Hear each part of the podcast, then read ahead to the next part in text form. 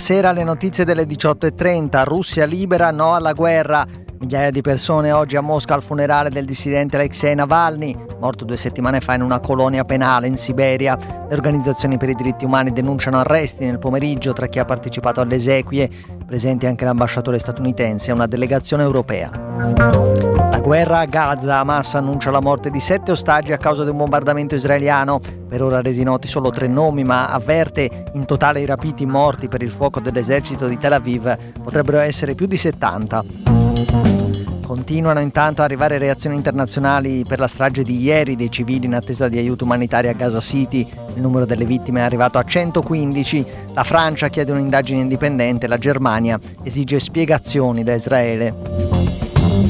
Classi di accompagnamento per gli alunni stranieri che non sanno l'italiano. L'Unione degli Studenti accusa Valditara di razzismo. Da loro offese gratuite, nessuna ghettizzazione risponde il ministro dell'istruzione, che ieri aveva ipotizzato anche attività obbligatorie di potenziamento linguistico. Un bossolo di pistola nella cassetta delle lettere della curia. In Calabria il vescovo Attilio Nostro ha denunciato l'ultima di una serie di intimidazioni contro la Chiesa in provincia di Bio Valencia. Si vuole colpire l'azione riformatrice del vescovo, aveva detto già nei giorni scorsi il procuratore Camillo Falvo.